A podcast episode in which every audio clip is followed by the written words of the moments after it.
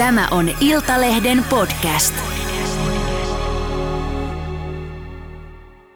Pienen lankarullaisella kokaiinia ja muutama gramma ja niitä rullia oli, olisiko nyt ollut muutama tuhat. Tai sitten on, kerrotaan, että on tuotu maahan tämmöistä de-icing, millä lentokoneen siipiä otetaan niin jäät pois. Ja se on ollut piirrettua, joka on syttynyt siis palaa, jos olisi laittanut siihen siivelle.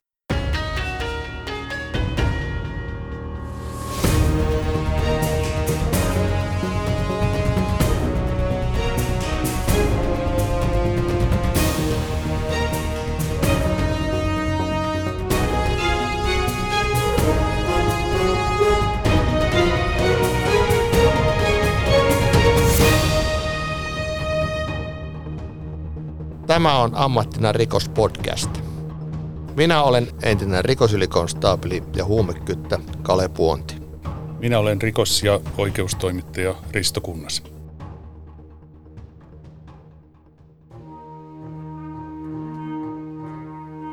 Kilokaupalla kokaiinia kilpikonnien kilpien alla.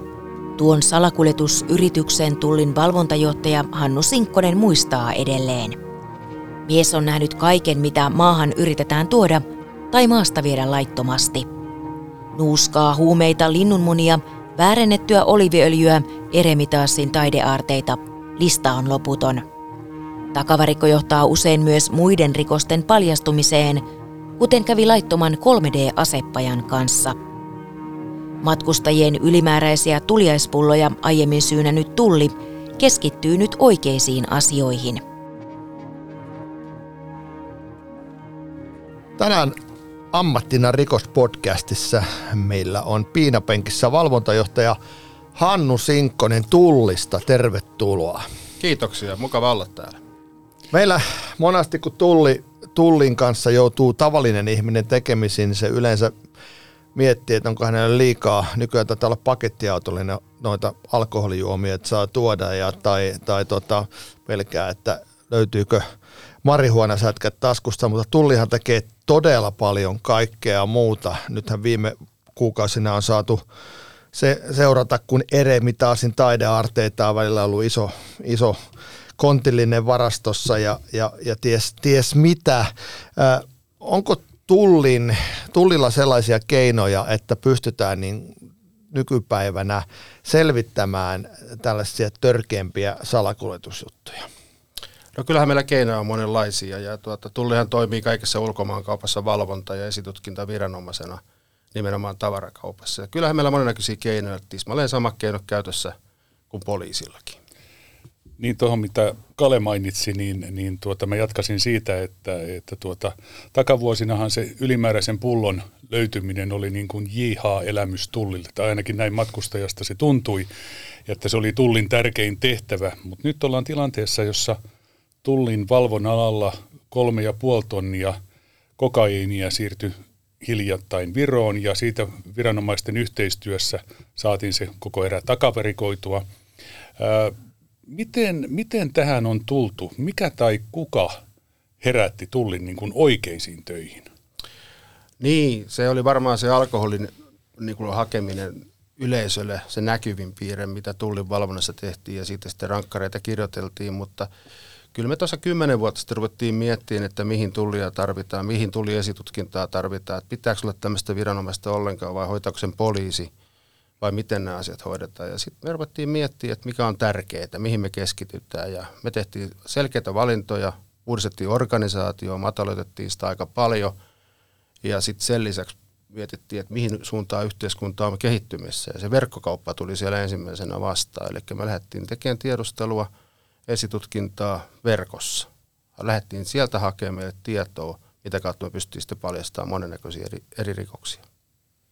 Joo, moni tavallinen ihminen aina ihmettelee, että miten tulli tai poliisi ei saa kiinni jotain, esimerkiksi huumausaine eriä, mutta jos olet kerran käynyt jossain lajittelukeskuksessa lentoaseman lähellä tai Pasilassa, kun se on kilometri postipaketteja oikein metrin pinoissa, niin niin onko edes niin käytännössä katsoen miten, mitenkään mahdollista, että pystyttäisiin esimerkiksi nyt kun paljon tulee ulkomailta postilähetyksiä, niin miten posti, postissani tai miten tulli pystyy eh, selvittämään tällaisia huumausaineen salakuljetuksia? Onko jotain ihmelaitteita, mitkä automaattisesti haistaa tai maistaa, tuossa kirjekuoressa jotain?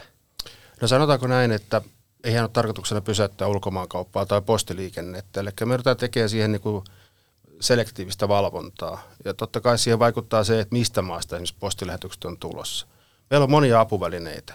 Yksi tärkeimmistä on koira edelleen, huumekoirat ja vastaavat.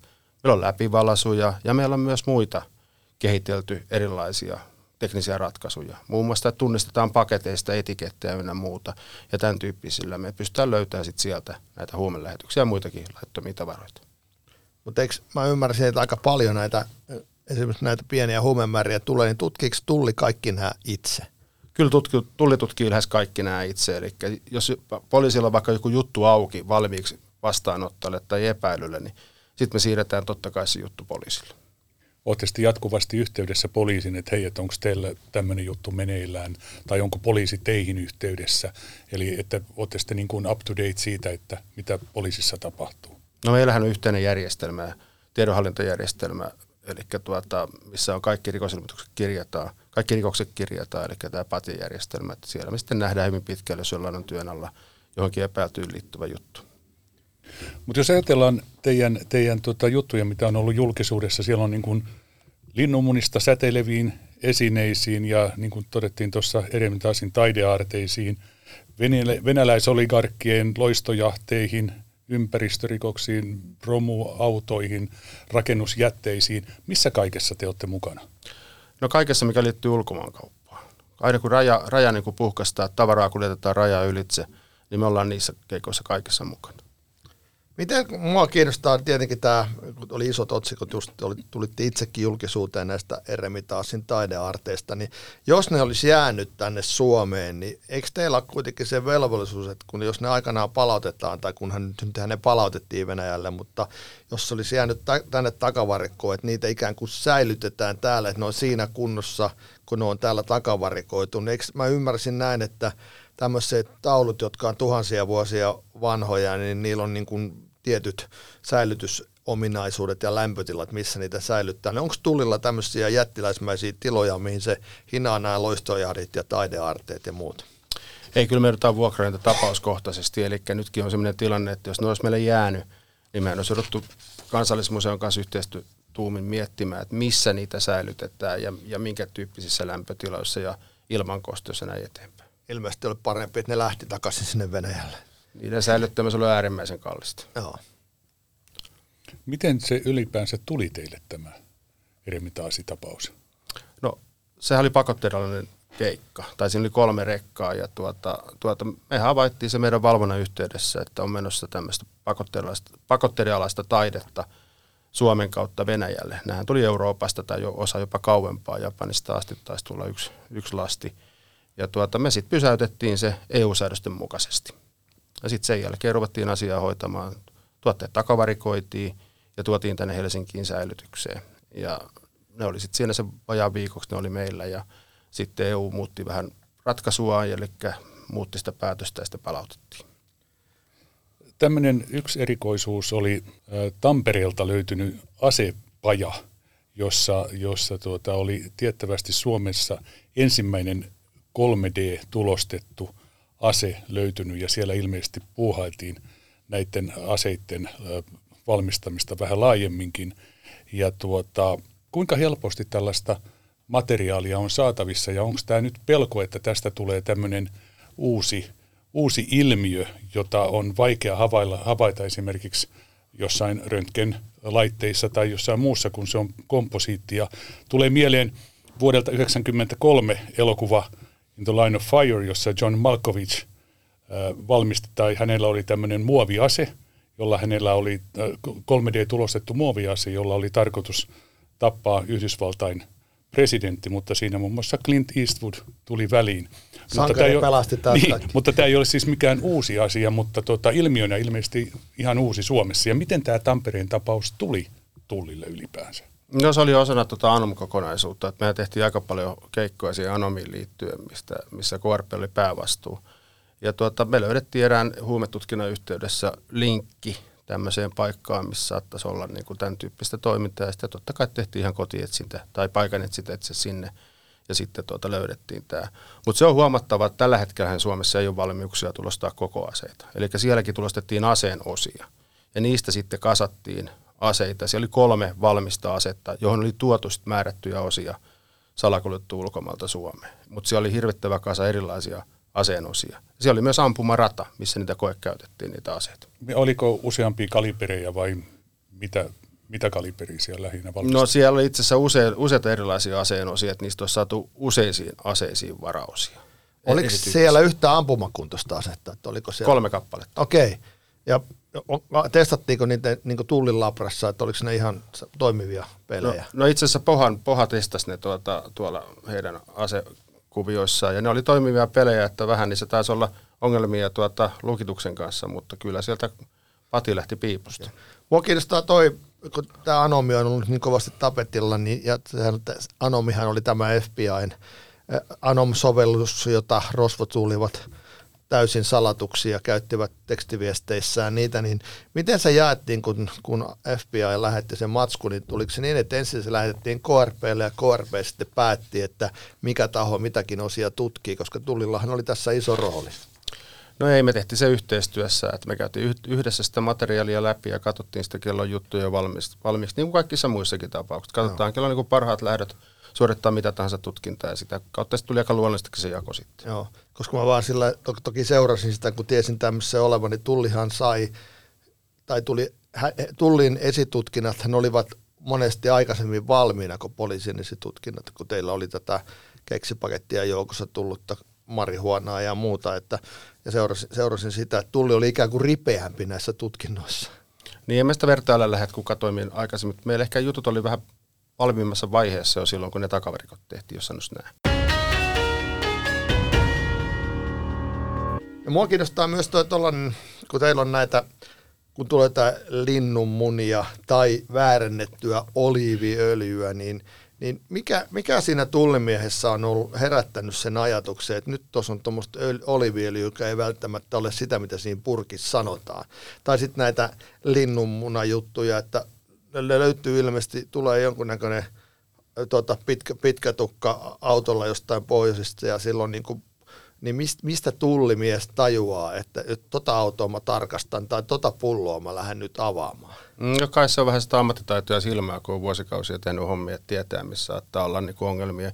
Totta kai me kaivataan, niin kuin mä alussa mainitsin, verkosta hirveän paljon tietoa, että me ollaan jo tiedetään, ketkä saattaisi syyllistyä rikoksiin Noissa elintarvikkeissa muuten on semmoinen, että mehän otetaan aika kattavasti tuonne tulilabraan näytteitä, ja mistä sitten voidaan havaita, jos ne on vaikka väärennetty, esimerkiksi tämä oliviöljy keissi, mistä sä puhuit. Joo. Minkä verran sä pystyt avaamaan tota profilointia yleensä, mitä te harrastatte? Eli, eli teillä on ilmeisesti niin kuin suora pääsy kaikkiin matkustajaluetteloihin niin lento- kuin laivaliikenteessäkin. Niin otatte sitten sieltä matkustajalistat ja vertaatte poliisirekistereihin ja katsotte, mitä nimiä sieltä nousee esiin, semmoisia epäilyttäviä No en mä tietenkään rupea paljastamaan tästä taktisia keinoja. Me tarvitsee huomennakin vielä tehdä näitä töitä, eli tota, mennään nyt tällä eteenpäin, että tota, me vaan käytetään niitä meidän tietolähteitä hyväksi tässä tapauksessa. Tullihan yhdistetään useimmiten yleisön keskuudessa niin salakuljetukseen.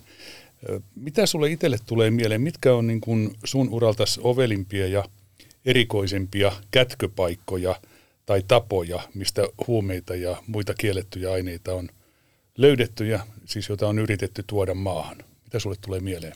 No, se on aika monennäköisiä ollut kyllä elämän aikana. Yksi, mikä oli kaikista niin kuin ehkä mieleenpainuvinen, mutta se ei ollut Suomessa. Tämä oli Englannissa. Mä satuin siellä duunikeikalla ja tuota, oli eläviä kilpikonneja, konnia, niin niiden kilven ja sen eläimen väliin oli laitettu kokaiini. 30 grammaa per kilpikonne ja siinä oli 35 kiloa yhteensä. Se tuli Afrikasta. Mä olin Heathrown lentokentällä silloin duunissa ja tota, se jäi mulle kyllä mieleen, että kun ne tullimiehet kaivoi niitä pieniä kokainipaketteja jokaisen elävän kilpikunnan sieltä niin kuin sisältä. Niin oliko se kilpikonnan tule, niin kuin tuominen siihen maahan, niin oliko se jo sallittua? Vaikka tässä on niin kuin, vähän niin kuin kaksi rikosta, että ensin tuodaan kilpikonna ja sitten niillä on vielä kokaiinia kilven alla. Itse asiassa oli, oli Englannissa aika niin kuin tämmöinen liberaali toi elintarvikelainsäädäntö, ja nämä oli menossa sen manifestin mukaan suoraan yhteen ravintolaan. Okay. Ne oli semmoisia jättiläiskilpikonnia, että ne oli ihan semmoisia, mitä Suomessa tavataan, vähän isompia. Joo. Mutta tota, sanotaanko, että kyllä se mieleen jäi. Sitten mä muistan aina, kun niitä avattiin, se haju oli ihan kuvottava siellä tilassa. tilassa. Kun mäkin olin siellä pari-kolme tuntia, oli, niin se jäi mulle ehkä eniten mieleen, että Mutta on niitä paljon muitakin. Joo. Eli No, tässä ker- tapauksessa varmaan se, se kilpikonna, niin se ei säilynyt hengissä. Kyllä se kuoli siinä. Joo. Kyllä ne Ker- kaikki taas kuolla. Kerro lisää. Nämä on, tämä oli erittäin mielenkiintoinen tämä kilpikonna, mutta mitä sulle tulee Suomesta mieleen? Auton vararenkaan sisällä, näähän on tämmöisiä Joo, lankarullaan sisällä, siis pienen lankarullan sisällä kokaiini ja muutama gramma ja niitä rullia oli, olisiko nyt ollut muutama tuhat, mä muistan näistä aikaa toistakymmentä vuotta.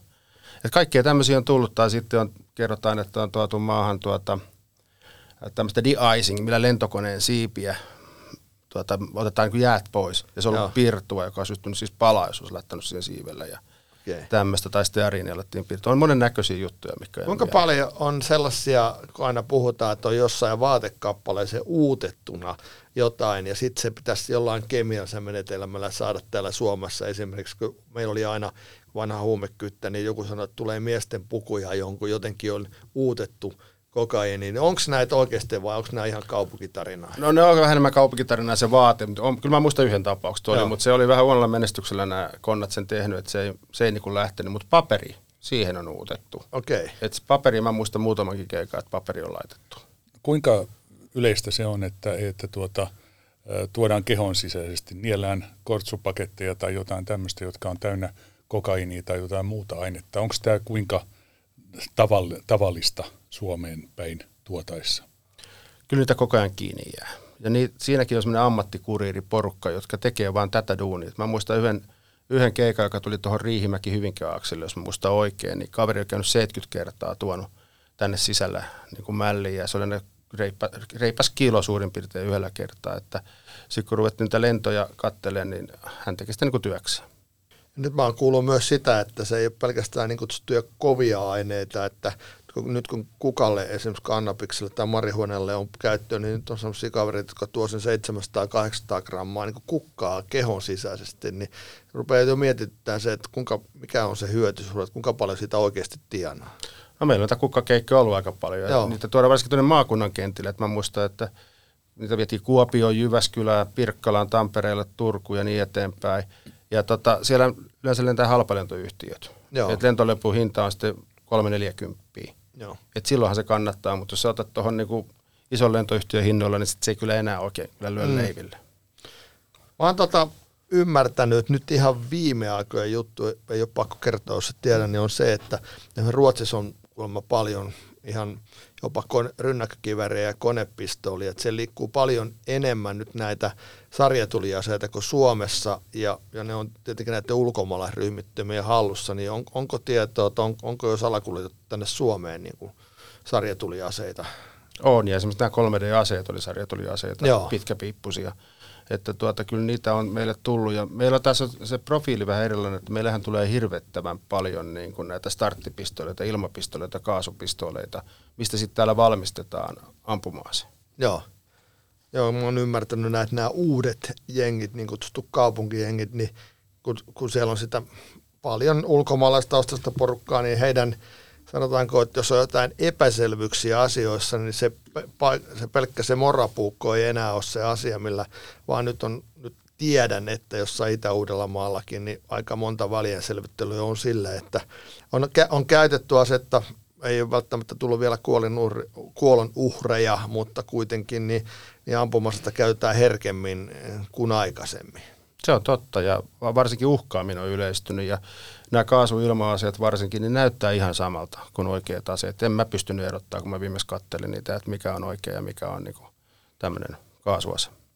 Joo, ja eikä varmaan nyt pankkiryöstöä nyt ei juurikaan enää tehdä, kun ei ole enää rahaa pankeissa, mutta, mutta jos ylipäätänsä tehdään joku liikeryöstö, niin, niin se tuskin se myyjä tietää sitä, että tämä on kaasuase, että siihen pitäisi kyllä oikeudenkin suhtautua. Ennen vanhaa se piti olla niin kuin oikea ase, jotta se tuomio oli ikään kuin maksimaalinen, mutta nykyään ne on samannäköisiä, niin mun mielestä niitä pitää verrata siihen oikeaan aseeseen. Joo, mä oon samaa mieltä tossa, että nyt, että nyt kun ne on viilannut niitä sen verran, ja se tarvii vähän panokseakin ilmeisesti viilata, kun ne on karvon verran pienempiä, niin tota, sitä lähdetään herkästi tuomitsemaan sitten niin kuin tämmöisestä laittomasta uhkauksesta tai tämän tyyppistä, ja jätetään se ase niin kuin pois siitä tuomiosta, että mä oon sitä mieltä, että jos sitä käytetään aseenomaisesti, niin sit pitäisi olla niin kuin täytetty teko siltäkin osin. Joo. Silloinhan tulisi myös ö, kyseisiä replikat No, mä olen sitä mieltä oikeasti, että se käytetään ja uhataan niin aseenomaisesti vaikka olisi replika, niin sitten se on täytetty teko, koska se uhrihan ei tiedä, mikä sillä toisella on kädessä. Mua kiinnostaa myös tietenkin vanhana huumekytten edelleen se, kun nämä salakuljettajat jää teille kiinni, niillä on kaikilla se sama mantra, että luulin tuovani hormoneita tai luulin tuovani kannabista, jos, jos lastissa on 50 kiloa amfetamiinia. Ja, ja oikeushan on, on nyt ruvennut ottaa sitä vähentävänä tekijänä se, että se kuljettaja sen rooli siinä organisaatiossa on ollut pienempi. Onhan toki totta, että jos hän saa, jos hän tuo paljon kovia huumeita, hän saa 5000 euron palkkio, niin ei häntä pidä samalla lailla rangaistakaan, mutta aina, aina se, se tarina on aina kaikille sama, että kukaan ei koskaan tuo omasta mielestään kovia aineita ja, ja pitäisikö tässä vaiheessa, oletko sitä mieltä, että tästä pitäisi niin kuin vähentää tästä, jos, jos, kun, kun, hän kun kuitenkin on tiennyt tuovansa huumausaineita tänne? Mä olen sitä mieltä, että tämä nykyinen suuntaus on ei välttämättä ole kovin hyvä. Että kyllä mä kannatan sitä vanhaa suuntausta, että sitten kun salakuljetat vaikka se 50 kiloa huumausaineita, niin kyllä se tuomio pitää niin kuin tuntua. Joo, mä oon ihan samaa mieltä. Mitäs mä kattelin tuossa teidän vuosijul, valvonnan vuosijulkaisua 2021 ja siinä oli tämmöisiä mielenkiintoisia lukuja. Sinä vuonna takavarikkoon saatiin 700 000 röökiä, kun vuotta aiemmin määrä oli ollut 4,5 miljoonaa. Ja vastaavasti nuuskamäärät olivat lisääntyneet edellisvuoden seitsemästä tonnista yli yhdeksään tonniin, ja nämä nikotiinipussit, yli neljän milligrammaa sisält, nikotiinia sisältävät pussit, niiden takavarikot pomppasivat vuonna 2021 yli miljoonalla edellisvuoteen. Miten sä selittäisit näitä, näitä lukuja? No tuohon tupakkaan on selkeä syy. Siinä tuli korona ja esimerkiksi Venäjän liikenne, Valko-Venäjän liikenne käytännössä pysähtyi tai väheni huomattavasti, sanotaan näin. Ja perinteisesti meille on savukkeet tullut niin kuin näistä maista tai sitten Baltian kautta kiertämällä, mutta joka tapauksessa lähdemaa on ollut Venäjä tai Valko-Venäjä, Kasakstan, Ukraina. Ja tuota, sitten kun liikenne vähenee ja matkustajat jää kokonaan pois, niin tuota, kyllä se sitten näkyy tuossa savukkeiden määrässä. Nuuska on Suomessa kasvanut ihan räjähdysmäisesti. Jos me ajatellaan, että me saadaan tuosta se vajaa 10 pinnaa, 10 prossaa pois, niin tällä hetkellä nuuskan käyttö on, on tuota, yleistynyt voimakkaasti ja siitä saatavat tuotot on jo, mä veikkaan, 6-70 miljoonaa vuodessa se harmaa talous, mikä nuuskasta tulee. Ja tässä oli samanlainen pelko näillä nuuskan maahantuojilla, että kun korona vaikuttaa myös Ruotsista tulevaan se niin kuin vaikuttikin – niin siellä tuli sitten nämä nikotiinipussit, nikotiinivalmistajat, mitä ruvettiin aika aggressiivisesti tuolla Suomessa markkinoimaan, ja sitä kautta ne saa aika paljon uusia käyttäjiä. Tässä nuuskapuolessa on mun mielestä niin kuin se hälyttävää, että siinä on hirvittävän isot voitot näillä salakuljettajille, ja se on kuitenkin vaan puhutaan, salakuljetuksen maksimi on kaksi vuotta. Eli siitähän puuttuu törkeä tekomuoto kokonaan salakuljetusrikoksesta ja sama ryhtymisrikoksesta. No totta kai silloin, kun sitä tehdään niin kuin kaupallisessa kaupallisessa niin kuin viitekehyksessä, niin siellä on sitten veropetos olemassa, mistä törkeä saa neljä vuotta maksimi.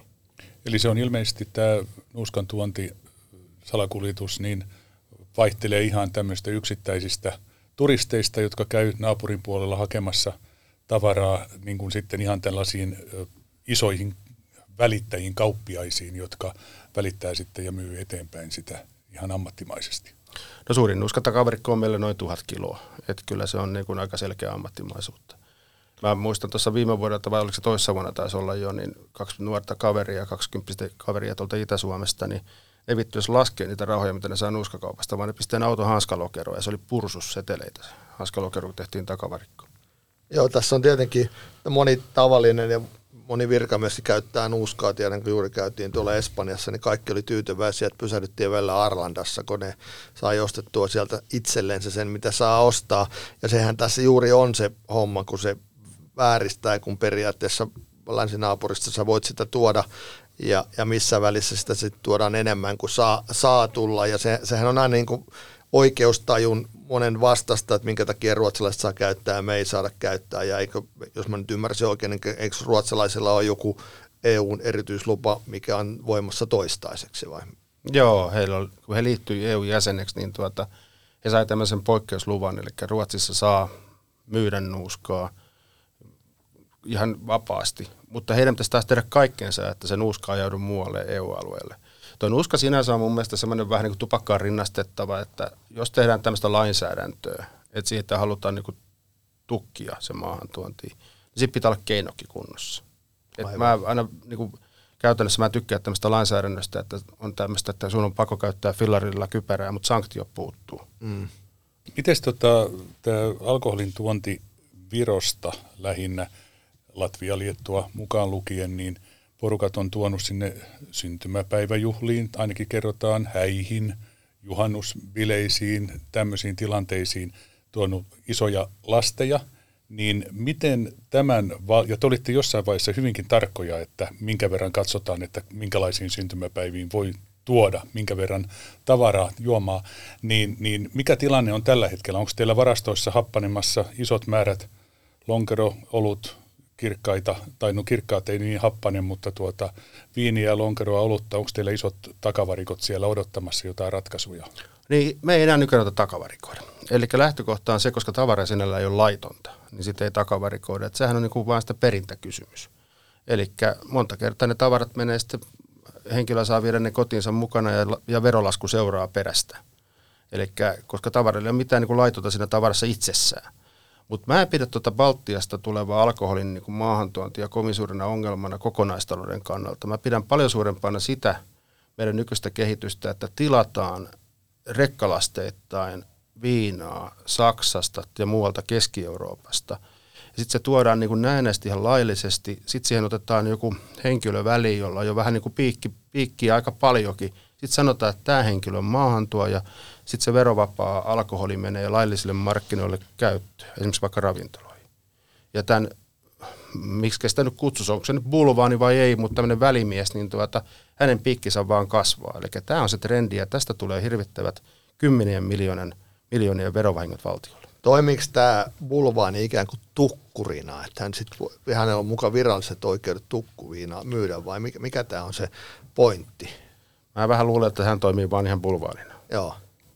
Onko teillä jotain listoja tai jotain tämmöistä ohjeistusta siitä, että, että kun on joku tuo pakettiautolla lastillisen juomia, niin te kysytte, että hei, mihin tarkoitukseen? Joo, mulla on 50-vuotis syntymäpäivät ja sinne on tulossa 100 ihmistä, 50 ihmistä, miten sen laittaa, niin katsot, vertaatteko te sitä äh, litramäärää siihen, että paljonko ilmoitetaan olevan näitä vieraita juhlissa? No ei me tuommoista tehdä, että ei me olla tota, tota, tota, sillä tavalla katsota, kuinka paljon joku pystyy juomaan. Mä kertoa hauskan yksityiskohdan, että mulla lähetti kerran yksi henkilö röntgenkuvan maksastaa ja sanoi, että hän voi juoda vähän enemmän, että katso hänen maksaansa. Mulla on edelleen työhuoneessa röntgenkuva. Tälläkää pysäyttäkö rannassa häntä. On, oliko siellä maksa hyvässä kunnossa vai huonossa kunnossa? No sanotaanko, että mä en ole lääkäri, mutta y- ymmärsit, että vähän huonommassa kunnossa. Miten, miten muuten tulli ottaa nyt kantaa tähän, että sä voit tilata netistä kotiin alkoholia, niin minkälainen mielipide sulla tähän asiaan on? No mä olen sitä mieltä, että jos hoitaa velvoitteet, niin mun puolesta kaikki on fine. Totta kai me mennään lainsäädännön mukaan, että mitä tuolla Arkadianmäellä säädetään, niin sen mukaan mennään, mutta tuota, ja siinä on sitten määrättyjä muita ongelmia. Alaikäisten tilaaminen, vajaavaltaisten tilaaminen, koska nämä nettikauppiaat, jos puhutaan alkoholista tai vaikka huumeista, niin ei ne koskaan katso, että kuka se ostaja on. Että tämän tyyppisiä ongelmia siinä tulee. Jos siihen saataisiin joku semmoinen varmuus, että tämä sosiaalipuoli olisi niin kunnossa, niin mä näe siinä suurta ongelmaa. Ja teillä oli aikanaan tutki, tutkinnassa juttu, missä kiinalaiset omisti täältä turkistarho, turkistarhoja ja sitten ne myy jotenkin tätä nahkoja eteenpäin. Mikä, mikä se keissi oli? No se itse asiassa oli ihan tolla, että kiinalaiset omisten turkistarhoja, vaan kiinalaiset kävi ostamassa suoraan turkistarhoilta nahkoja. Okei. Okay. Ja nämä myy sitten, nämä, nämä tota, turkistarhojen pitäjät myy niitä sitten pimeästi niillä. Sitten ne ilmoitti nämä eläimet kuolleeksi vakuutusyhtiölle, on kuollut johonkin sairauteen tai muuta. Ja ne vietiin täysin pimeänä sitten Suomesta tonne, tonne Kiinaan.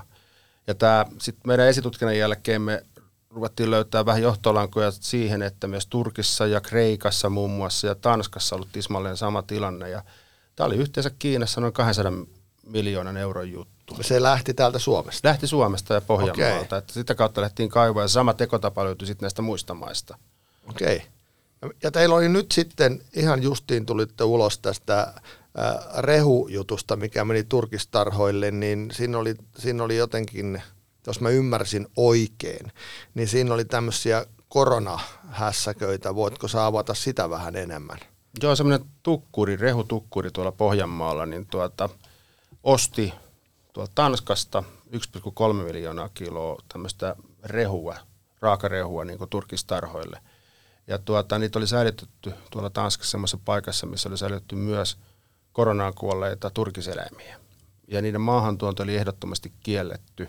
Ja ne oli saanut myös ruokavirastot ratkaisun siihen, että niitä ei saa missään tapauksessa tuoda maahan. He kuitenkin toinen maahan ja ne meni sitten tarhoille kulutukseen. Että sinänsä yhteiskunnan kannalta aika, aika niin kuin ikävä Joo. Tiesikö tämä ostaja, että se on sellaista tavaraa, mitä ei se osaisi tänne tuoda? Kyllä tiesit, siitä on aika, aika vankat näytöt. Että, että Okei, okay. aika kova juttu. Tässä on muuten sama juttu, pakko sanoa, että tässäkin on se salakuljetusrikos, että kaksi vuotta maksimi. Niin, ja niin, tekee että... ton tyyppisen niin kuin noin Joo. Rajun ton, niin kuin tämmöisen petoksen. Vielä Saa vähän tukkupöly, tukkapölyä. Vähän tukkapölyä ensikertalainen, niin se on so-so. Joo. Mä menisin tähän julkisuuskuvaan pikkusen, kun verrataan poliisin. Poliisin näitä enemmän tai vähemmän näyteltyjä realitysarjoja on tehty jo toistakymmentä vuotta ja, ja tota, se sai poliisiammattikorkeakoulun hakijamäärät niin kuin moninkertaisiksi aiempaan verrattuna ja, ja itse on sitä mieltä, että poliisin hyvä maine näissä barometreissa, kun, kun tehdään, niin perustuu pitkälti näihin näissä ohjelmissa esiintyviin – reiluun, rein, reiluihin reinikaisiin, jotka hoitaa homman sille jovialisti ja jouhevasti, keikan kuin keikan ja vie vähän häiriköt ja juopuneet kotiin putkansia ja näin poispäin. Nyt samahan keksittiin tullissa. Siellä on, on, on ihan tämmöistä niin kuin realitysarjaa ja sitten dramatisoitua tullirikosten jäljillä, jossa sinä itsekin olet siinä mukana. Oliko tämä koko, koko tämmöinen projekti niin kuin sinun ideasi vai, vai tuota, mistä tässä on kysymys? No ei ollut mun idea, sanotaanko näin heti kärkeä, että se taisi olla sieltä tuotantoyhtiöstä lähtenyt ja sitten meidän tällaista lämpissillä ajatuksella ja sitten tota, mäkin sitten joudun siihen mukaan ja joudun sitten käymään läpi ja katsottiin ne keikat, mitkä siinä esitetään, koska siinä piti myös miettiä, että minkä tyyppisiä juttuja siinä tuodaan esille, koska ei voitu mennä mihinkään semmoisiin asioihin, missä on vaikka alaikäisiä mukana tai muuten sensitiivistä – sensitiivisiä juttuja, eli käytiin läpi tuommoinen niin läpileikkaus niistä jutuista, mitä tuli tutkia. Siinä oli huumejuttuja, dopingjuttuja, nuuskajuttuja, alkoholijuttuja, tupakkajuttuja ja niin eteenpäin. Eli monen tyyppisiä. Ja sitten myös muun muassa mielenkiintoinen jäätelöllä tehty veropetus. Okei. Oliko, tuliko jäätelöä enemmän vai vähemmän kuin piti vai mikä se on? Ei, kun tämmöinen vieläkin toimiva jäätelöyritys, niin toi, toi tuota Euroopasta jäätelöä Suomeen kertoo, että he on jäätelö tehdä Suomessa – mutta ei ne mitään valmistanut. Toi jätskit tuolta Etelä-Euroopasta Suomeen ja unohti maksaa verot. Okei. Okay. Eli ne sai silloin kilpailuedun näihin muihin firmoihin nähden tämmöisen 30 pinnan kilpailuedun, joka on aika merkittävä. Joo. Ja he käytti tämän sitten, tämän kilpailun siihen, että ne laajensi, oliko hänellä seitsemän tota niin, paaria, tota, kun tämä keikka niin kun lähti liikkeelle, ja kun tämä loppui, niin oli noin 40. Eli niin, sai niin. markkinaosuuden vallattua sillä, että he toimi väärin. Ja toimivat vieläkin täällä vai? Joo, mutta nyt ei toivottavasti enää väärin. Joo.